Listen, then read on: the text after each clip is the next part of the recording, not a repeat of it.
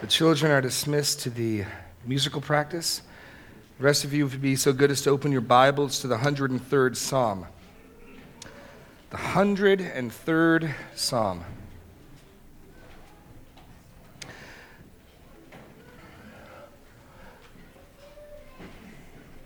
The fourth book of Psalms goes from Psalm 90 to Psalm 106.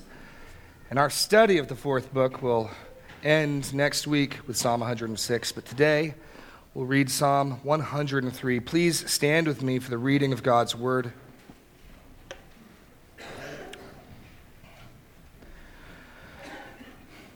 Psalm 103 of David. Bless the Lord, O my soul, and all that is within me, bless his holy name. Bless the Lord, O my soul, and forget not all his benefits who forgives all your iniquity, who heals all your diseases, who redeems your life from the pit, who crowns you with steadfast love and mercy, who satisfies you with good, so that your youth is renewed like the eagles. The Lord works righteousness and justice for all who are oppressed. He made known his ways to Moses, his acts to the people of Israel. The Lord is merciful and gracious, slow to anger, and abounding in steadfast love. He will not always chide, nor will he keep his anger forever. He does not deal with us according to our sins, nor repay us according to our iniquities. For as high as the heavens, are above the earth. So great is his steadfast love towards those who fear him. As far as the east is from the west, so far he removes our transgressions from us. As a father shows compassion on his children, so the Lord shows compassion to those who fear him. For he knows our frame, he remembers that we are dust. As for man, his days are like grass. He flourishes like a flower in the field.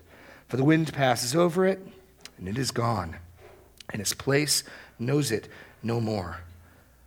But the steadfast love of the Lord is from everlasting to everlasting on those who fear him, and his righteousness to children's children, to those who keep his covenant and remember to do his commandments.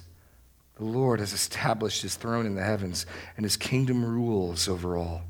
Bless the Lord, you his angels, you mighty ones who do his word. Obey the voice of his word. Bless the Lord, all his hosts, all his ministers who do his will. Bless the Lord, all his works in all places of his dominion. Bless the Lord, O my soul. Lord God, it is our desire that you would work in our hearts so that we would praise you and bless you and delight in you, that we would not forget your benefits, Lord. Now, as we turn to your word, give us eyes to see. Glorify yourself in our midst. Establish your word as that which causes fear for you. In Jesus' name, amen. Please be seated. 103rd Psalm. What a wonderful psalm this is. Such vivid imagery and metaphor the Lord's goodness towards us. And, and yet, I, I think you may miss the point of this psalm if you're not careful to think about it. If you've been coming these last few weeks, you've, you've heard Psalm 95, Psalm 91, Psalm 100, bless the Lord, praise the Lord. Pastor Daniel and I in the previous weeks have emphasized just how important it is what a foundational piece of Christian worship it is to delight in the Lord, to be satisfied in the Lord, for our affections to engage with the Lord. The Lord does not want doers first and foremost. He wants worshipers. He wants people who are passionate about Him. And, and that can sometimes be discouraging if that's not the state of your heart. And in the previous few weeks, we've suggested that one way to affect that change, one thing you can do is, is call upon God, as Moses does in Psalm 90, saying, Lord, satisfy us with your steadfast love in the morning. You can ask God to work in your heart to create a love for Him, to create a satisfaction in Him, a hunger for Him. God can do that work. But look at this psalm, and before you think, oh, great, here's another one of those mountaintop psalms of, of exuberant joy where the psalmist is just bubbling over with praise. I can't relate to that. Before you, before you think that, Look, look carefully at, at, at the first stanza. What is David doing? Who is he speaking to? He's speaking to himself. He's counseling himself. First and foremost, he's not speaking to you or me, he's speaking to his soul. And what he's speaking to his soul is this Bless the Lord, O my soul, and all that is within me, bless his holy name. Bless the Lord, O my soul, and forget not all his benefits. So, what does that mean? When would a person need to tell themselves, to tell their soul, Soul, bless the Lord, soul, don't forget the Lord? Precisely because David's heart wasn't where it should be. Precisely because his soul wasn't in a state of exuberant satisfaction in the Lord, is why he does this. So, here then is a second instruction, a second way to, to work on your heart. If, if you're here today and you, like me, have days, weeks where the affections and the emotions spoken in Psalms like this seem far removed, here's another thing you can do. You can speak truth to yourself. You can have a conversation with yourself like David does. This, this is a psalm evidencing that David was not always in some spiritual status of ecstasy in delighting in God. David needed, just like we do, to cultivate his own heart, to, to shape his heart. Now, you can't reach inside your heart and just flip switches. I can't make myself like tomatoes, for example. Um, they're, sorry, Deb. can't. I know, but I can't. I mean, I can deal with them in certain formats, but just taking a bite out of a tomato, no way. I cannot flip that switch. Now, there are some people who love that. They hunger for that. A tomato would satisfy them, not me. I can't flip that switch. There are certain styles of music that you could try to learn to like, but you just can't flip a switch and start liking. And so it is with God and sin and righteousness. And, and we're born loving the darkness, born loving sin. And, and we are no more free to start loving God, no more free to start loving what is alien to us, as the leopard is to change his spots. At least that's the language of Scripture. And so, what you can do is you can call upon God to change your heart and change what you love and change your desires. We've seen that. The other thing you can do is you can speak to yourself, you can counsel yourself, you can lead your heart. You can't, don't follow your heart, but you can lead your heart. And you can counsel your heart. And so here we have David doing that. Evidence is that this great man of faith had bad days. And this is the counsel to his heart. That's why the title here How to cultivate a worshipful heart. How, how do you get a heart that, that rings the notes that this psalm and the previous psalms have rung? Well, we saw in Psalm 90, you, you call on God, Oh God, would you change my heart? Would you cause me to be satisfied with you? Would you cause it to be enough that you love me? And here, counsel to yourself. We're going to look at this in three points. Verses 1 to 5 is a personal call to bless the Lord a personal call to bless the Lord. We've seen that already. David speaking to his soul, his innermost being. Bless the Lord, O my soul, all that is within me. Bless his holy name. Bless the Lord, O my soul. Forget not all his benefits, who forgives all your iniquity and heals all your diseases, who redeems your life from the pit, who crowns you with steadfast love and mercy, who satisfies you with good so that your youth is renewed like the eagles. David is, is speaking to himself. And I just, I just want to observe three things here in these first five verses. The first is that David understands, and, and we need to understand, that true worship involves our entire being. True worship involves our entire being. David's heart isn't where it needs to be, and David does not go on and just say, Well, that's okay. My emotions, my heart isn't engaged. I can worship God anyway. Rather, David begins to counsel his heart. I, it, it is insufficient. It is unacceptable that my heart is not passionate about God, so I will take steps to change that. Look at how he uses the language Bless the Lord, O my soul. All that is within me, bless his holy name. David wants his, the totality of his being worship the Lord. One thinks of Deuteronomy 6, 4 to 5. Hear, O Israel, the Lord, our God, the Lord is one. You shall love the Lord your God with all your heart, with all your soul, with all your might. Jesus, of course, quoting this as the greatest commandment in Matthew 22 37, saying, You shall love the Lord your God with all your heart, with all your soul, and all your might. And other passages add in strength. And the point is the totality of your being. The totality of your being. True worship, it has been said, is the response of my whole being to God's whole being. The response of all of me to all of Him. And, and David understands that. And so there are days you don't wake up, pop out of bed, bless the Lord. That's okay. David clearly has days like that. The question is, what do you do when you realize that your heart isn't where it should be? What do you do when you realize your affections for the Lord are waning or dulling? Your first love is dimming. You can go on with a sort of stoic, stiff upper lip Christianity that thinks emotions and passion is, is irrelevant. I'm just going to do my bit. I'm going to go to church. I'm going to read my Bible. I'm going to check my boxes. And you can walk down the road to Pharisaism, or you can, well, I suppose there's three options. Or you can fake it. There are people who fake it, and just every time you see them, bless the Lord. And some people, that's where they're at. But I know people who that's sort of a conditioned response. And the thought is to, to, to admit to discouragement, to admit to questions, doubts, is somehow letting the team down. I hope as you've been reading the Psalms, you know that that's not the right answer. The psalmists have no problem laying out their doubts, their discouragements, their anguish, but they deal with it. They take it to the Lord, they do something with it. And so the proper response is to say, Lord, my heart isn't where it should be. Lord, would you change my heart? Would you satisfy me? And then begin to speak truth to yourself. Begin to speak truth to yourself. Notice, notice the superlatives here. All that is within me, bless his holy name. Forget not all his benefits.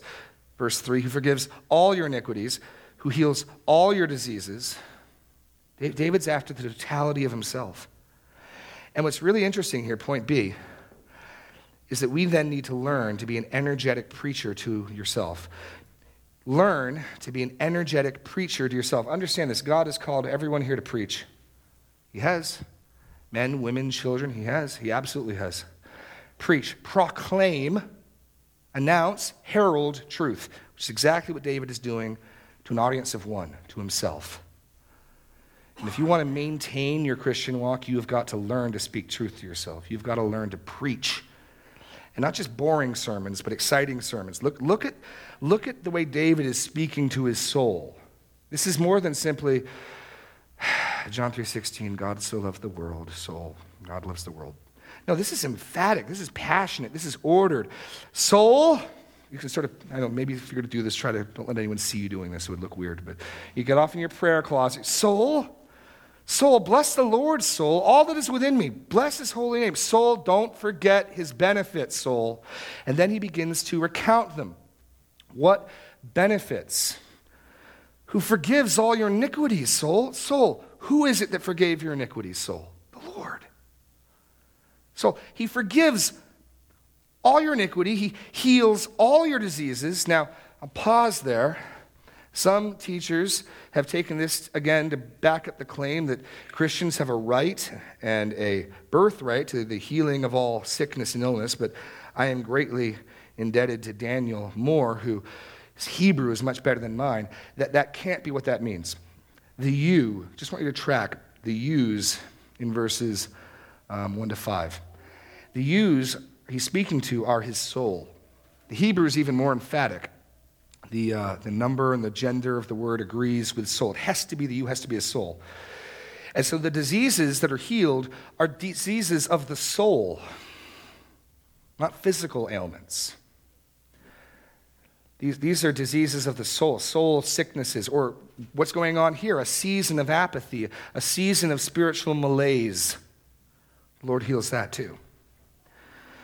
Who redeems your life from the pit, soul? Soul, who is it who you were headed to judgment and wrath and fire and damnation, and he redeemed you. He picked you out of the pit, and he set your feet on a solid rock, and he put a new song in your mouth, a hymn of praise to our God, using the language of Psalm 40.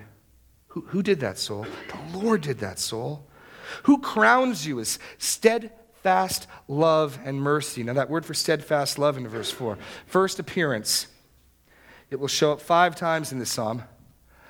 And again, that is God's covenant love, his gospel love, his love that is peculiar to his people who know him by faith. Soul, you've been crowned with gospel love and mercy, who satisfies you with good, so that your youth is renewed like the eagles. And again, he's talking to his soul. This isn't a promise of physical vitality, but rather spiritual vitality. If, if you remember the days when you were passionately on fire for the Lord, if you remember those days where you loved to read your Bible and you remember those days where you loved to share your faith, the Lord can renew that in you. You can renew your soul like the eagles. You think of the eagle as this picture of strength and vitality, soaring where it pleases above all the other birds. This is what the Lord can do. Don't forget that. Don't forget that. This is how David preaches to himself. This is the counsel he needs, which brings us to our third point. You, you got to fight hard to never stop being amazed by grace. You see, the biggest problem facing in our Christian life is forgetfulness. Forgetfulness. Most of, if you've been a Christian, if you are a Christian, most of what you need to know, you already know. But every day we forget. Every day our heart starts spinning the truth. Our heart starts causing us to forget things.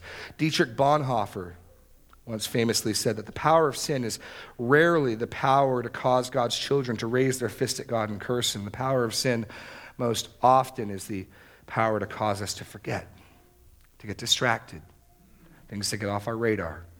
And so David tells himself to remember these things. This is, this is from, from Genesis to Revelation, a theme of Scripture. This is why we need to gather together. This is why reading your Bible every day is so important. This is why Christian fellowship is so important, because I'm going to forget truth, and I need you to speak it to me, and you need me to speak it to you, and at times I need to speak it to myself. Listen to Deuteronomy 8.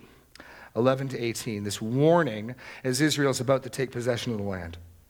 Take care lest you forget the Lord your God by not keeping his commandments and his rules and his statutes, which I command you today. Lest when you have eaten and are full and have built good houses and live in them, and when your herds and flocks multiply, and your silver and gold is multiplied, and all that you have is multiplied, then your heart be lifted up, and you forget the Lord your God, who brought you out of the land of Egypt, and out of the house of slavery, who led you to the great and terrifying wilderness with its fiery serpents and scorpions and thirsty ground where there was no water, who brought you water out of the flinty rock, who fed you in the wilderness with manna that your fathers did not know, that he might humble you and test you to do you good in the end. Beware, lest you say in your heart, My power and by my might of my hand have I gotten this wealth. You shall remember the Lord your God for it is He who gives you the power to get wealth, that He may confirm His covenant that He swore to your fathers as it is to this day. What's the warning? Watch out, Israel. You're going to enter the land, and the Lord's going to bless you, and you're going to have money, and you're going to have food, and you're going to have homes, and you're going to have prosperity, and then you're going to think you did it and forget God. And so you got to remind yourself. You got to remind yourself. This world will draw our hearts away, and our hearts will get more excited about the upcoming game, more excited about some new movie coming out, more excited about some activity or trip than we are about the living God. And when that happens, we're forgetting Him. And when that happens, like David, we got to say, Soul, remember. Soul, don't forget. You must never cease being amazed by grace. At the other end of the Bible, 2 Peter 1, Peter tells them why he's writing. Greg quoted this a little later in 1 Peter, 2 Peter 1, but I'll just read why he did he write this epistle. He writes, 2 Peter 1, 12 to 13, Therefore I intend always to remind you of these qualities, though as you know them and are established in the truth that you have, I think it's right, as long as I'm in the body, to stir you up by way of reminder. Peter's saying, I know you know this stuff that I'm saying. I know I'm not saying anything new. But while I have breath in my bones, while I have life in my body, I think it's good to stir you up. You see that? To stir you up by way of reminder.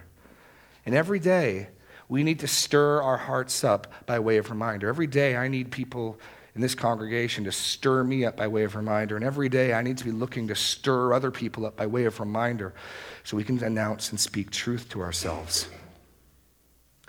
That, that's, that's the key to maintaining your spiritual walk. And if you aren't doing this, don't be surprised if your heart slowly grows cold.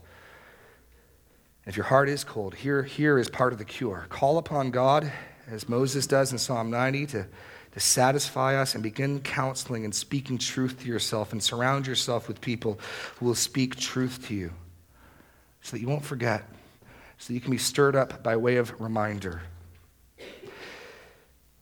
David then moves from a personal call. And I really think throughout this entire psalm, he is speaking to himself. Because if you look at the end in verse 22, how does it end? It ends just as it began Bless the Lord, O my soul. So I don't think he's ever stopped speaking to himself. I just think he now begins to enlarge his audience. So he's still speaking to his soul, and now we have a corporate call to bless the Lord. Verses 6 to 18, a corporate call to bless the Lord. Notice in verse 10, the us.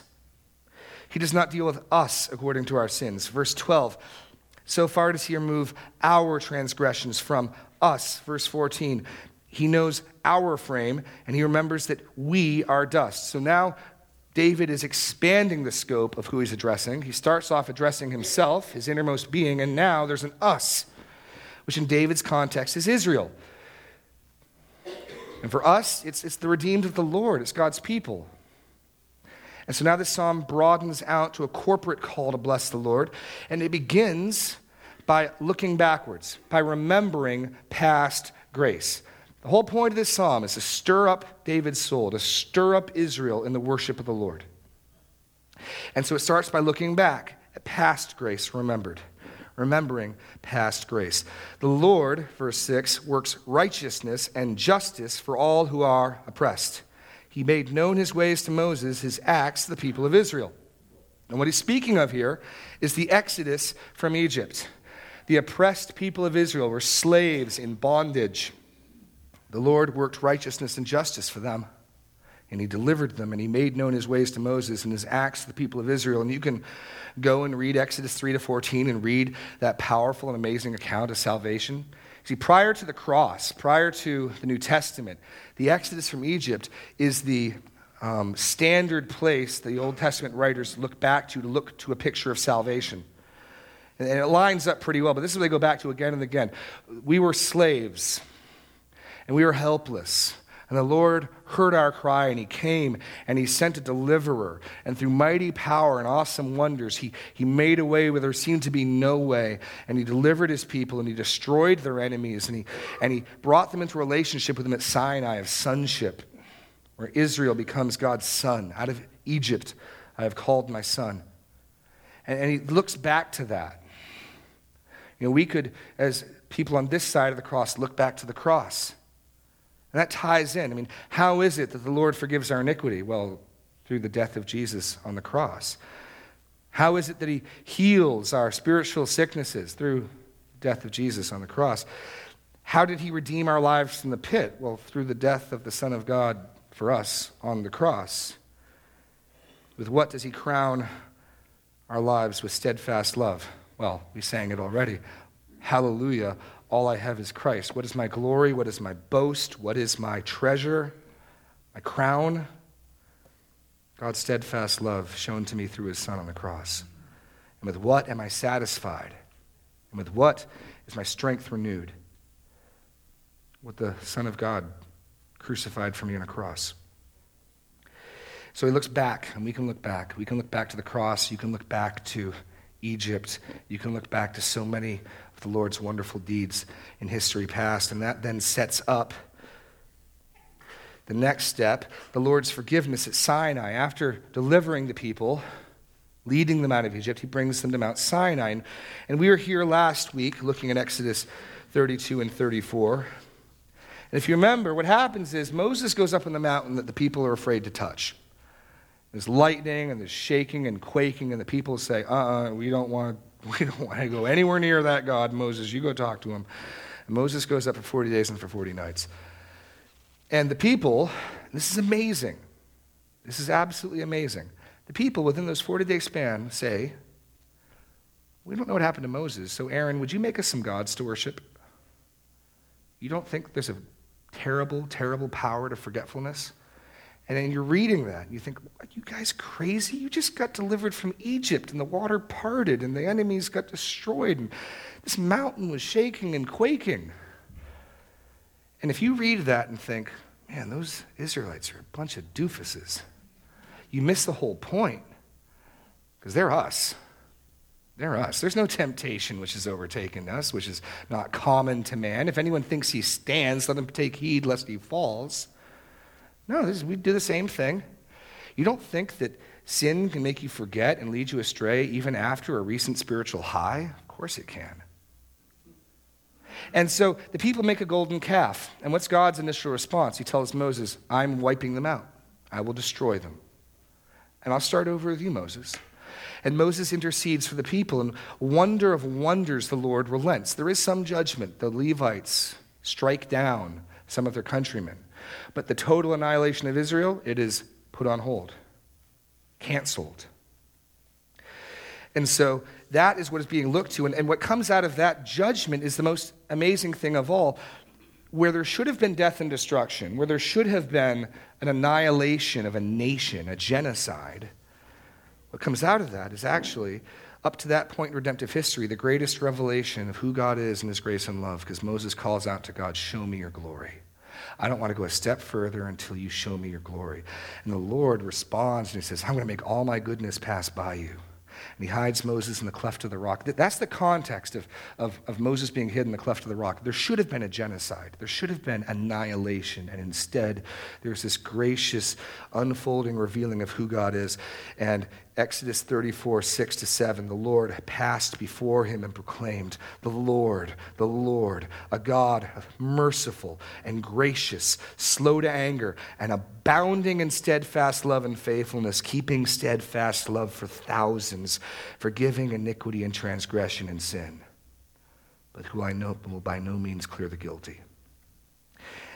This, this, passage in Psalm 103 directly quotes that in verse 8. Verse 8 of, of Psalm 103 directly quotes Exodus 34 6. The Lord is merciful and gracious, slow to anger, and abounding in steadfast love. God, God showed Israel past grace, delivering from Egypt, and he showed them grace when instead of killing them, he revealed himself to them even more. He will not always chide nor will he keep his anger forever. That's an amazing grace. God should kill you. He should kill me. He should send every one of us to hell. And he sends his son for us. That's, that's grace. That's grace. And after celebrating the Lord's past grace, both in the deliverance from Egypt, in this revelation of himself at Sinai, instead of judgment, it turns to looking at present grace. He does not deal with us according to our sins, nor repay us according to our iniquities. For as high as the heavens are above the earth, so great is his steadfast, his steadfast love towards those who fear him. As far as the east is from the west, so far does he remove our transgressions from us. And so we get two pictures of the Lord here. First, the Lord is the pardoning and loving judge.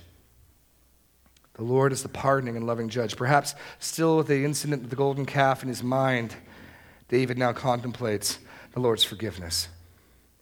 And, and David is, again, because he's preaching to himself and he's preaching to his people. And like I said, when you speak truth to yourself, you got to get energetic about it because David is using these wonderful, wonderful images and metaphors. As high as the heavens are above the earth, it's pretty high. We talk about buildings being tall that's nothing compared to how high the heavens are above the earth. As high as that is,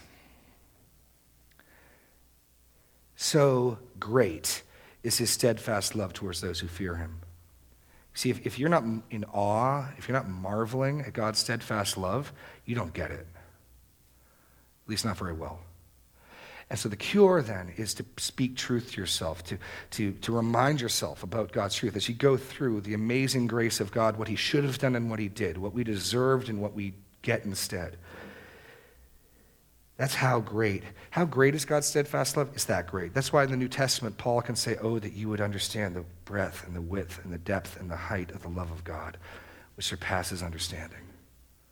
That's how great God's love is. And you got to slow down and stop and think about it and unpack that, and not just breeze over it. This is how you get your heart to respond in worship. And then we get another metaphor. First was height. Now, as far as the east is from the west. Now, I could be wrong, but I'm pretty sure if you were to start, if you were to get like in a rocket ship and just head east, you could just sort of keep going indefinitely. You leave the planet behind. There's no east pole and west pole on our planet, right? So you can just pretty much keep heading east. Even if you just keep yourself on this sphere, you can just keep heading east, right? You can just get in your airplane and just fly east, and you'll just keep flying east until you run out of gas. You'll never stop heading east. You'll never reach your destination, right? So, how far is east from west? It's an infinite direction this way to an infinite direction that way. That's how far he has removed our transgressions from us. If you're not marveling at God's grace, some, if you're not amazed by grace, something's wrong. But you got to slow down. We can take this for granted. Which is why David is recounting this stuff. Don't forget the Lord's benefits. Don't forget the good things the Lord does. Then he starts unpacking them and speaking them and using these amazing metaphors to picture. It's not that God took your sins and just sort of put them over here where he could scold you about it again. They're gone. If, if you've turned to the Lord in faith, if you've trusted Jesus as your Savior, your, your sins are gone. They're just out of here. They are removed in infinite direction that way, and you are moved in infinite direction that way. That's how far they are from you. He's the pardoning and loving judge.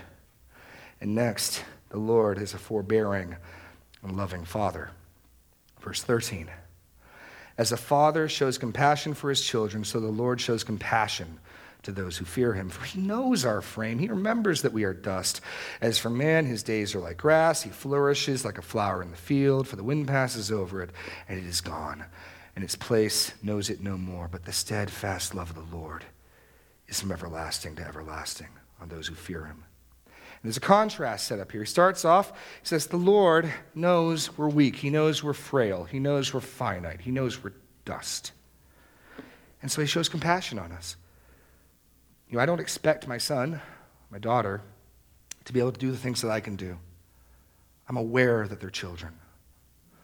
I'm aware Zadok's an infant. And so I condescend.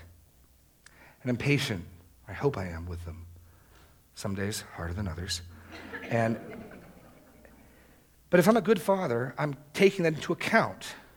And I'm not requiring of Abner things that would be legitimate to require of a full grown adult. How much more so does the Lord take that into consideration with us? He remembers we're dust. He shows compassion to us. He's patient with us. Oh, his goal is to conform us to the image of his son. The target doesn't shift, but he is very patient with our stumbling, plodding attempts. He knows our frame. And then he goes on to further express this frame of dust. We're man. His days are like grass. He flourishes like a flower of the field, for the wind passes over it, and it's gone, and its place knows it no more. Reminiscent of the language of Psalm 90. We're just, we're, we're, we're soap bubble here for a moment. Our life is but a vapor. Now, look at that wonderful but that starts verse 17, this contrast. Contrast our frailty, our finitude, our feeble hold on life. But the steadfast love of the Lord is from everlasting to everlasting. We have another double infinite metaphor. From everlasting in this direction to everlasting going forward, his love is upon those who fear him. So you may be frail and you may be finite and you may be dust. But before the Lord created the heavens and the earth, he knew you. You think, of, you think of Bruce. Bruce's body gave out. Bruce has returned to dust. The steadfast love of the Lord has been and will always be on Bruce world without end. Amen forever. What amazing grace that is. And it starts to put things into perspective. You know, you can work really, really hard and get a really nice house and a really nice car, and you can enjoy that for 10, 20, 30, 40 years, and then it and you will return to dust. Where you can enjoy the steadfast love of the Lord that was upon you before you even knew him and enjoy it forever.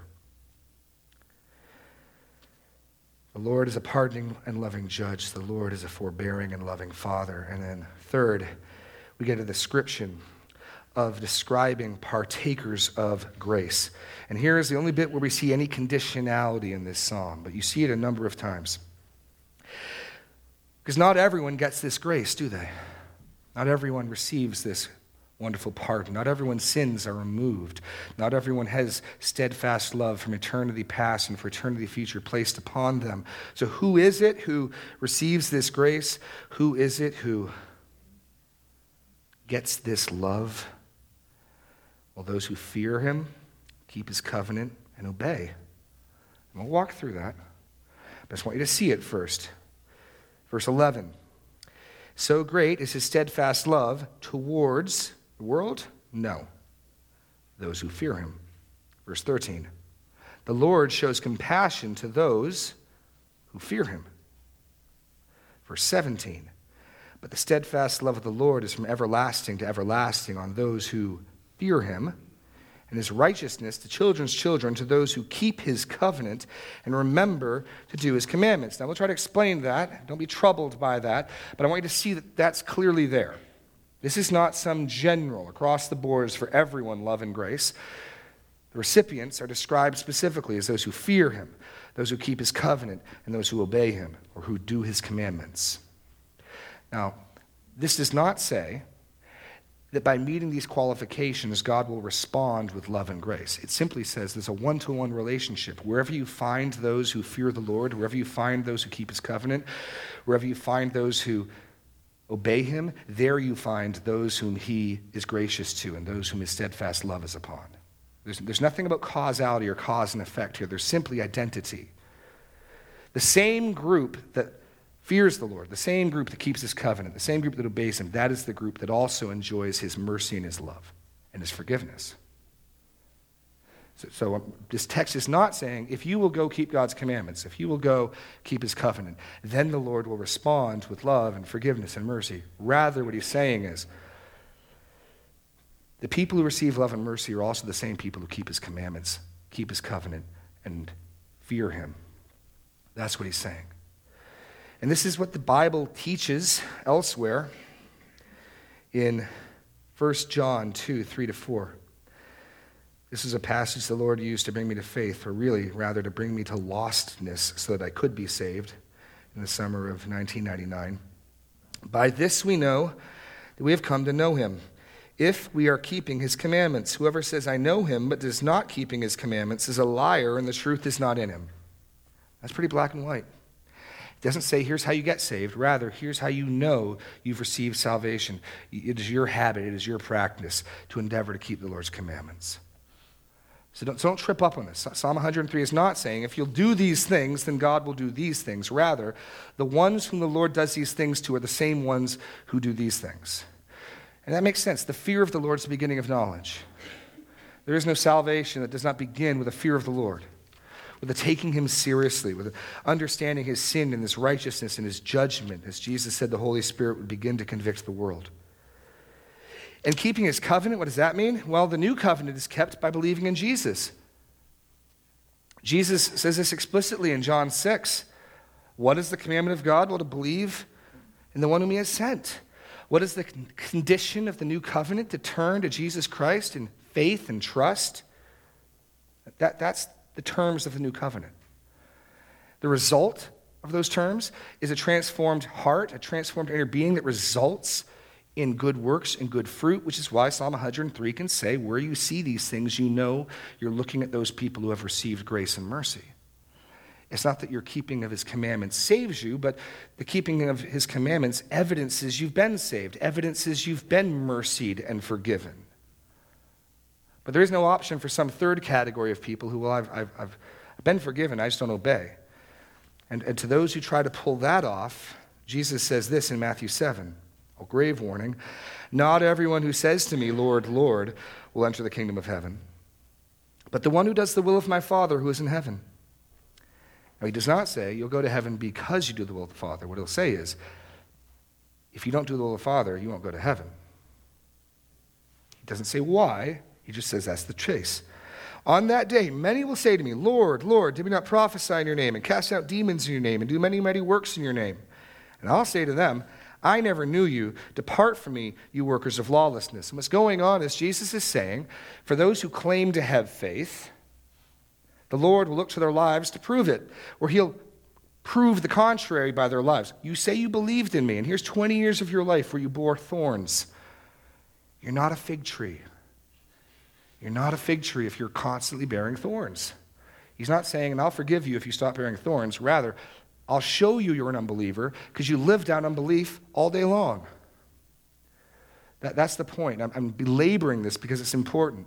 Psalm 103 does not say, keep his commandments and, and you'll have his love. Rather, those whom the Lord has forgiven and those whom the Lord has placed his love upon, they are the same ones who fear him. They are the same ones who keep his covenant, and they're the same ones who do his commandments. Okay, moving forward, finally, a universal call to bless the Lord. And at this point, David is so pumped up, revved up, it's not enough for his soul to alone praise the Lord. That's not good enough. He's got to call upon the entire corporate people of Israel. He's got to call upon the entire people of God. They need to bless the Lord too. That's not enough now. And the invitation is extended to a universal call to bless the Lord. The only fitting thing for the Lord is that everything praise him. And so we read the following lines the Lord has established his throne in the heavens, and his kingdom rules over all. Bless the Lord, you his angels, you his mighty ones who do his word, obeying the voice of the Lord. Bless the Lord, all his hosts, his ministers who do his will. Bless the Lord, all his works in all places of his dominion. Bless the Lord, O my soul. Now, here we move from contemplating the Lord's salvation and grace and mercy to contemplating his kingship. The first point, A, the Lord is a great and sovereign king over all, and that's how he lays it out. This is the ground from which the following inferences are made. The Lord has established his throne in the heavens, and his kingdom rules over all. And I wish we could do a whole message on that. God's throne is above the throne of every earthly ruler. If there's any earthly rulers you're concerned about, worried about, not fans of, it's okay. God's throne is above theirs. And there's demonic powers in heavenly places. God's throne is above theirs. He's established his throne over all. And that becomes the foundation for this invitation for all to worship him. The Lord is a mighty and great sovereign king over all, which brings us to point B. Therefore, may all his angels bless him. David's not satisfied with himself alone worshiping God. He's not satisfied with the people of God together worshiping. We got we got to include the angels now. And he's calling upon them to do something they're already doing. Every time we see the angels in Scripture, they're covering their hands, their face, and their feet and saying, Holy, holy, holy is the Lord God Almighty. But David's cheering them on anyway, because that's how excited now he's become. That's how passionate he's become. And then you mighty ones who do his word, obeying the voice of his word. Bless the Lord, all his hosts, his ministers who do his will. And now maybe we're talking about different categories of angels, different categories of spiritual beings. And that's not good enough. It's not good enough. Point C, now just all his works. Bless the Lord, all his works in all places of his dominion. Now, what is the words works? Well, it's everything. David might as well be saying tree, bless the Lord. Pavement, bless the Lord. Martinsdale Church building. Bless the Lord. And if you read the Bible, they do, right? Psalm 19. The heavens are declaring the glory of the Lord. Day and day pours forth speech. The trees of the field will, what do they do? Clap their hands for joy. All of God's creation, apart from us and some of the angels, gladly rejoice in him. And so you picture this, this, this volume of worship. It starts with one little person and it expands out to the people of God. And then the angels get incorporated. And now every tree and every rock and every blade of grass and every distant star is joining in, praising the Lord. And in this exalted setting, David comes back around to remind us of one thing. He's still there praising God. This is ultimately a psalm revving him up. His point D, may I bless him. And so this ends at, at a pinnacle of praise and worship. And yet, in that giant, everything worship of God, there's David still there. Bless the Lord, O my soul. This is how you encourage your heart to rejoice in the Lord. This is how you cultivate a true heart of worship. This is how you do spiritual medicine on a dull heart. And the Lord has left it for our instruction so that we could tend to our hearts, that we could shepherd our hearts, and we could shepherd the hearts of one another. Let's turn our hearts now to the worship of the Lord through celebrating communion at his table. It's now a time for us to remember that a supreme sacrifice, just as Psalm 103 looks to the Lord's salvation, what we are about to do will do the same. This meal does not save anyone, but this meal images the salvation that we have received.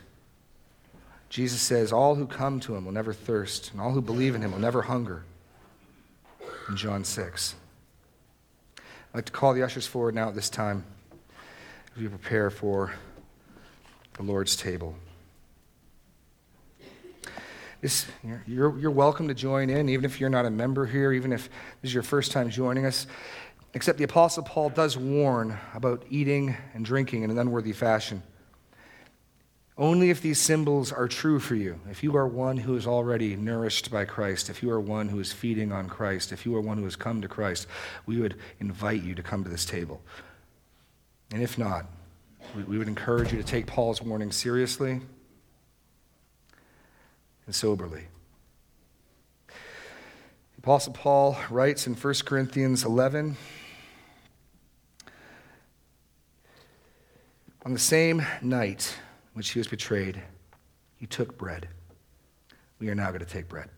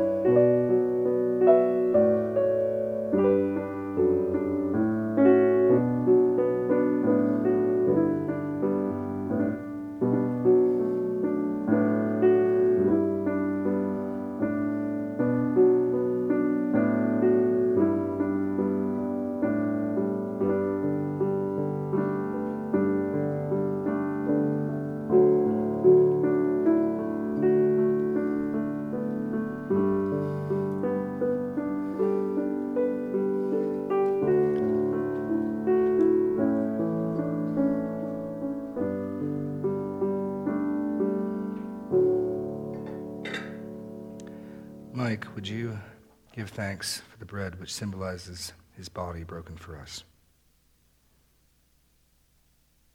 Father, my feet had put me on a sinful path, a path that led straight to the grave, an open pit. And Father, I was delighted to walk that path. But you called me. You called me because you sent him to taste the grave, in my stead. You caused my eyes to look upon him, upon him hanging on the cross. And Lord, you use that to save. Father, I am so grateful that you sent him. So grateful that he gave himself for us. And I just ask that you never let my feet get back on that path, even for a moment. Keep my eyes fixed on the cross. That's his precious name I ask that. And when he had given thanks, he broke it and said, This is my body, which is for you. Do this in remembrance of me.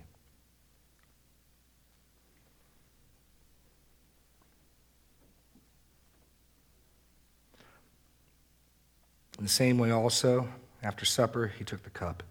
We are now going to take the cup.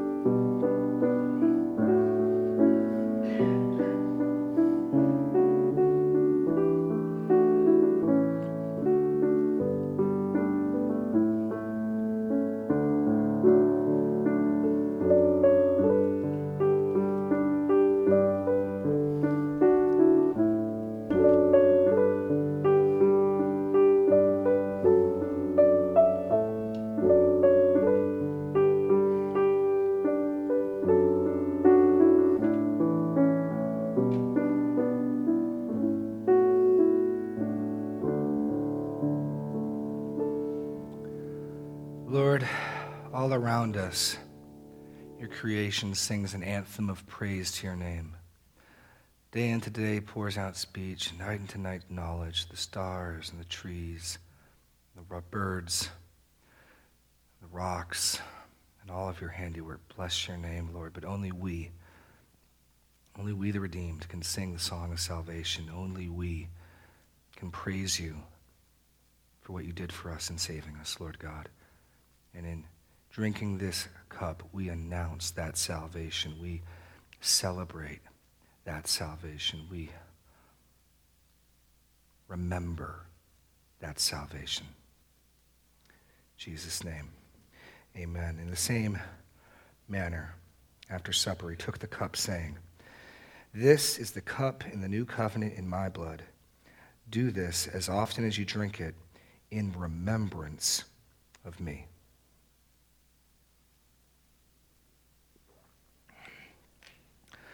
For as often as you eat this bread and drink this cup, you proclaim the Lord's death until he comes. Beloved, you are dismissed.